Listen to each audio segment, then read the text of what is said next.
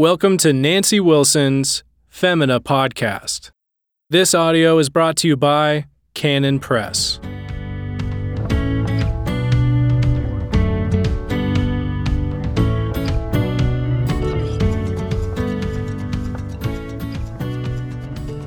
Well, hello, welcome to the Femina podcast. This is Nancy Wilson. Thank you so much for joining me today. Thought today we would talk about boldness, boldness versus fear. And in every age, in every time, there will always be temptations to be frightened. And certainly today is no exception. So let's get started. I think the best starting point is always scripture. So I'm going to read you a section from Matthew 10, verses 24 through 33. A disciple is not above his teacher, nor a servant above his master. It is enough for a disciple that he be like his teacher, and a servant like his master. If they have called the master of the house Beelzebub, how much more will they call those of his household? Therefore, do not fear them, for there is nothing covered that will not be revealed, and hidden that will not be known. By the way, I should have mentioned this is Jesus speaking. now, picking it up at 27. Whatever I tell you in the dark, speak in the light, and what you hear in the ear, preach on the housetops. And do not fear those who kill the body but cannot kill the soul, but rather fear him who is able to destroy both body and soul in hell. Are not two sparrows sold for a copper coin, and not one of them falls to the ground apart from your Father's will? But the very hairs of your head are all numbered. Do not fear, therefore. You are of more value than many sparrows. It's a great section. It's a, a very famous section, like all of Jesus' words are. But let's just take a look at what he is teaching us here about fear. The first important thing to note is that we are to fear God and not man. And Jesus is our example in this, and we're not above him. So if they were calling him, him names and accusing him of being Beelzebub, so it's no wonder they're going to come up with similar or worse names for us, his followers. And so we are supposed to just be expecting this. And this is a reminder to us not to fear them because they're going to be dealt with in due time. Also, notice they might kill us. All right, ladies, they might kill our bodies, but we should still not be afraid of them. We should rather fear God who can kill more than our bodies, but can kill the soul as well. And our bodies, it turns out, are, are expendable because we're going to be given new ones. So, believing this, understanding this, and believing this helps us to truly fear God and not man. So, how do we cultivate this fear of God? Well, we read His Word and we do it. We obey Him because He is our Maker, capital M, maker. And as the psalmist says, and not we ourselves, we did not make ourselves. And so we read his word, our maker's word, and we believe it. And we fear God because we know he is the judge of the whole earth. And everything will be brought to light. Everything will be brought to light. And everything will be put right. All that our enemies are doing right now, whether seen or unseen by us, God does see, and He is going to reveal it all and He's going to judge it all. So I would much rather fear God than man. We fear God because we know who He is. And when we understand this and it really gets into our bones, we will no longer fear man and we'll have boldness. We'll understand that God values us, that we are His own special people, that He loves us dearly, and so we can trust him and fear him and not be afraid of man. Note this, and I think this is such a great counterpoint here to dealing with fear and and cultivating boldness. It's from 2 Timothy 1 7. He has not given us a spirit of fear, but of power and of love and of a sound mind. Okay, that so wonderful. I'm just going to read it again. He has not given us a spirit of fear, but of power and of love and of a sound mind. All right, did you get that? So he has not given you a spirit of fear or a spirit of cowardice. He's given you a spirit of power. by means of the Holy Spirit, not because we in ourselves are super bold and we are so powerful, of course not, but He's given us His Holy Spirit. And the Spirit is powerful, and He gives us that Spirit. And He's given us a spirit of love, the love of a forgiving God. And He's given us a sound mind. That means a mind that is clean because it's been forgiven and redeemed. It's sound, sound mind, not a wobbly mind or a weak mind, but a sound mind.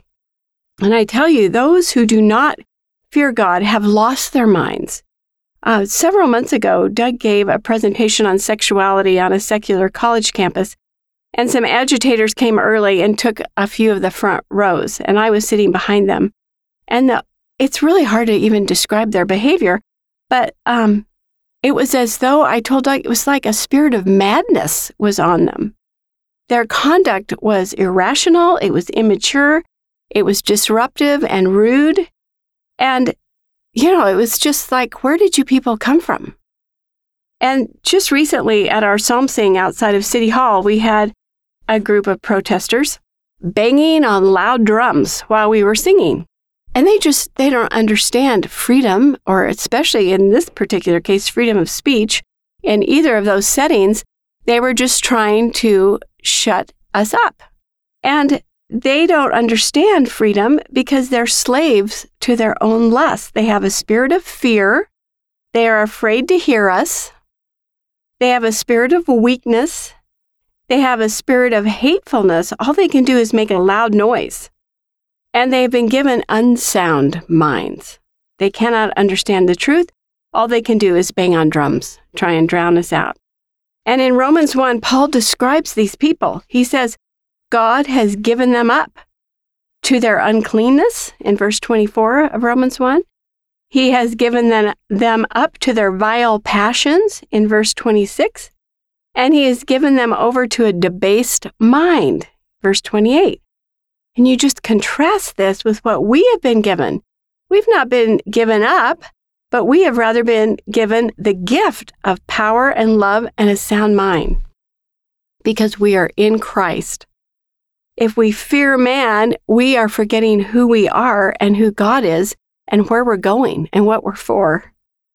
So let me be clear here. I am not saying that a Christian woman might not be, you know, ever be nervous when her husband is standing up to profess his faith. Um, I've been there many times and I confess I've had a nervous stomach before, but it's still good practice. It is always good practice for us. So, and whether it's you or your children or your husband or your friends or your family, when you're professing your faith, you may be nervous, but as you proceed, God will bless you with boldness, especially when we're asking for it. If we know who we are in Christ, we ask for that spirit of power and love and a sound mind, a, a mind that can think quickly and answer when we are asked questions. We can put all of our trust and fear in God at such a time. So you take all this fear of man and you say, No, I am going to fear my maker. And he's the one I want to please. He's the one I want to say, Well done, not this crowd. I'm not going to try to please them or appease them so they'll leave me alone or be nice to me and not kill me. So remind yourself who God is at times like this and prepare Prepare by singing psalms and hymns and spiritual songs. Start with good doctrine about who God is and pray about these fears. Give them to God. Ask Him to give you this spirit of boldness. In Acts 4 29, Peter and John had been commanded by the authorities not to speak or teach in the name of Jesus. So they went, when they were finished with that little get together, they went to, to their companions and they prayed with them. And this is part of the content of their prayer. Now, Lord, look on their threat and grant to your servants that with all boldness they may speak your word. So we say, Lord, here are these people threatening us. Here are these people threatening to arrest us. Here are these people telling us to, to be quiet and not speak about Christ and not display our freedom in Christ. And so we're to mention these threats to Him, like, Lord, here are the threats. Please give your servants boldness that we can speak your word. So we can't just go along merrily and expect to arrive. I mean, maybe some people can, but just to arrive with boldness on the scene. Now, um, I will say, I think I do know people who can do that. Particularly, my husband is really given to great boldness, but I have to pray for it. and some of you may need to pray for it also. And then we go forward to do what we've been called to do. Now, I have mentioned here before, I will send up SOS prayers. I believe I have mentioned that. I don't always pray for boldness every day, and I might find myself in a situation I had not expected where I am required to show it right now. And I may be sending up an SOS prayer, and that's good too. But when we know of the threat, we pray for boldness.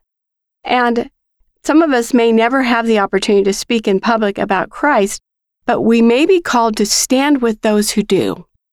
And that requires boldness also. So let's be prepared for boldness and drive out all of our fears by the power of the Holy Spirit. And God will provide for us in the moment all that we need. And I really believe that.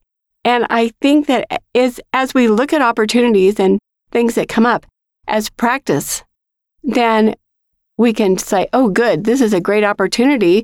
God is preparing me to be bolder and bolder. And so stand with those who are being bold and glorify God in it. All right. Well, thank you so much for joining me today and blessings to you all.